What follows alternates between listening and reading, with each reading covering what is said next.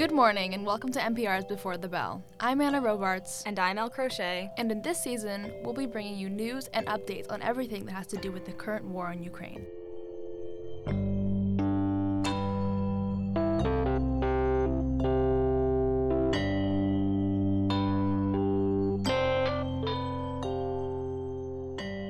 Episode 1 The History of the Russia Ukraine Conflict. Now, there is no doubt that the last three weeks have been full of unrest and global politics, with the names Vladimir Putin, Volodymyr Zelensky, and other powerful politician names being thrown around, many are left in confusion. Many of us, though fearful of the violence ensuing, do not entirely understand what's happening. People are spreading fear of a nuclear war without even knowing the true causes of what's going on. This is an overwhelming topic for everyone, this war is a culmination of political discourse between Russia and Ukraine. For students of Amerinet to better understand what's happening overseas, we think it's important that we look back into history to see where this tension really roots from. One of the most commonly asked questions right now is why is there tension between Russia and Ukraine? There are a lot of components to this loaded question, so let's break them down. First, let's briefly talk about NATO, a crucial player in this conflict.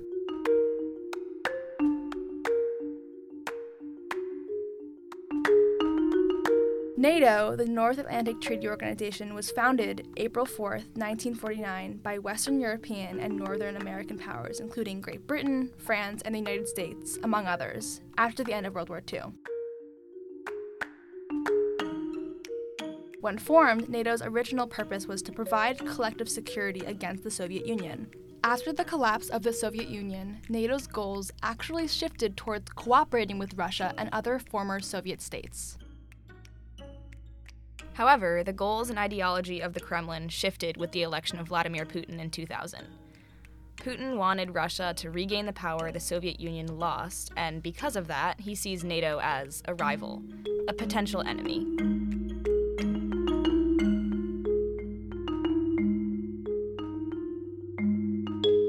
In 2004, NATO expanded into Lithuania, Latvia, and Estonia. All three of these countries were former Soviet states, and all three of these countries bordered Russia.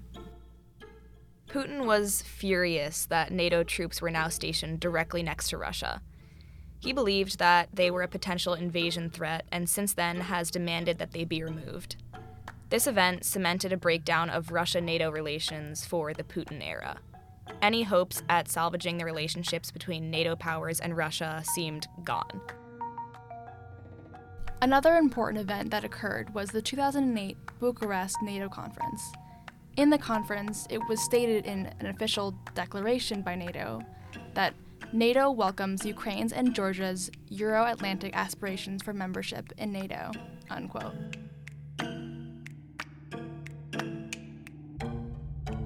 NATO leaders agreed that both countries would become members in the near future. The conference had laid out the preliminary steps both countries would take to become members. A Ukraine NATO or Georgia NATO alliance would have shattered Putin's world. Ukraine and Georgia, in Putin's mind, should be a part of Russia, or at least under Russian influence.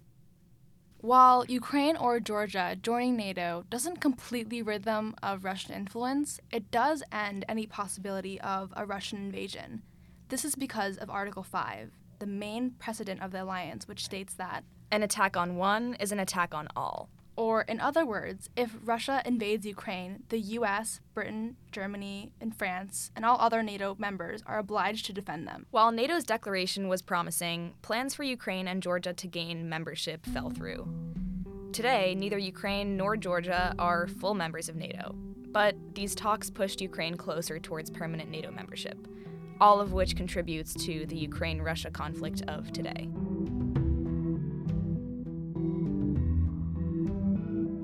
Ukraine Russia tensions only increased between the early 2000s up until 2014, where they reached a boiling point. At the time, Ukraine was looking to pass the Ukraine Association Agreement with the European Union. This agreement would have tightened the political and economic ties of Ukraine with other European powers. The agreement looked like it was going to be passed until the Ukrainian president of the time, Viktor Yanukovych, suddenly stopped it amid extreme pressure from Putin. Essentially, Putin wanted to prevent Ukraine from creating further ties with Russian enemies, and to do that, pressured the Ukrainian president to shut down the agreement. But one important question to ask is how did the people of Ukraine react to this?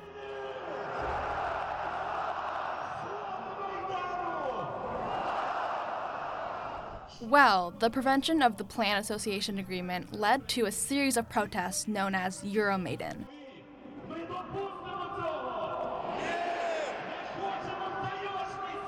The protests reached a fever pitch from February 18th to the 23rd of 2014. Around 100 lives were lost.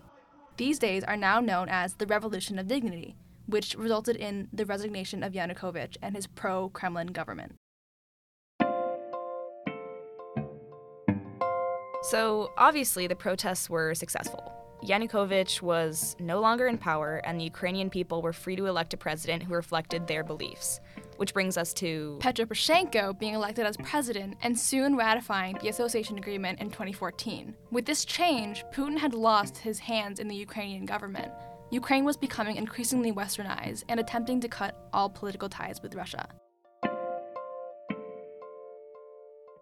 I mean, you could only imagine that Putin didn't have a positive reaction to this. After all, he views Ukraine as just another part of Russia. You're right. Putin didn't like where Ukraine was headed, and it didn't take long to see his response. On February 20th of 2014, Putin began his annexation of Crimea, a peninsula located just south of Ukraine on the Black Sea. Just a month later, Crimea was a part of Russia, and the annexation was successful.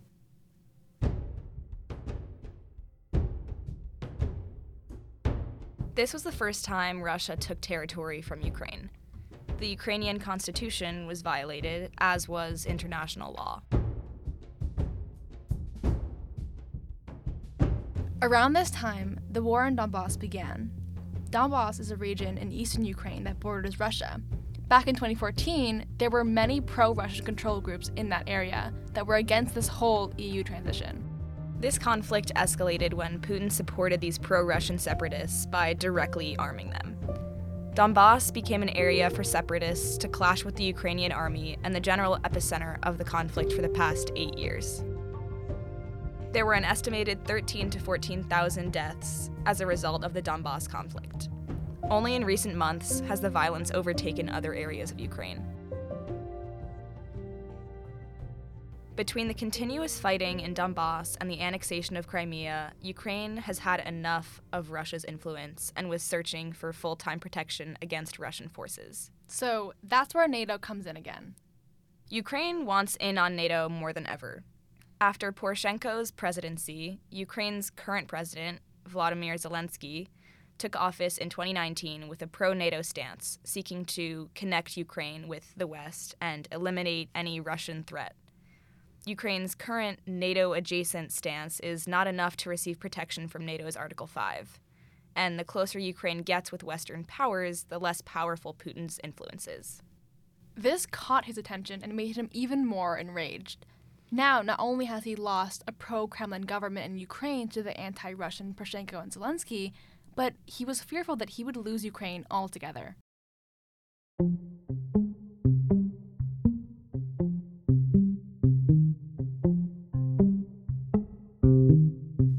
Looking back at this past February, the US Intelligence Committee caught wind of Russia planning a full scale invasion on Ukraine.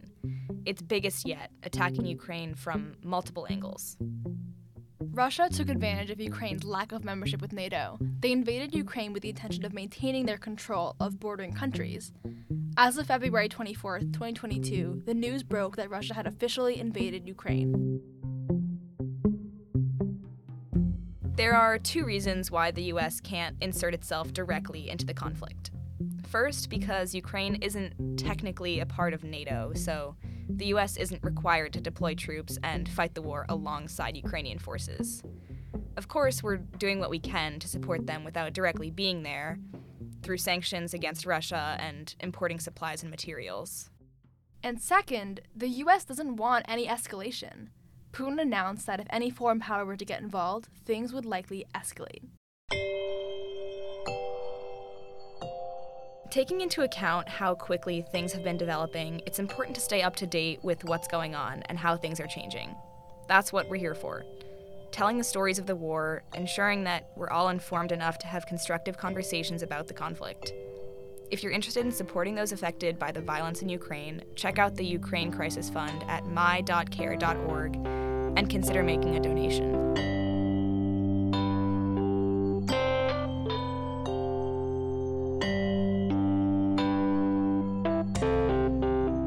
Stay tuned for more information. Again, I'm Anna. And I'm Elle, and, you've been listening to NPR's Before the Bell.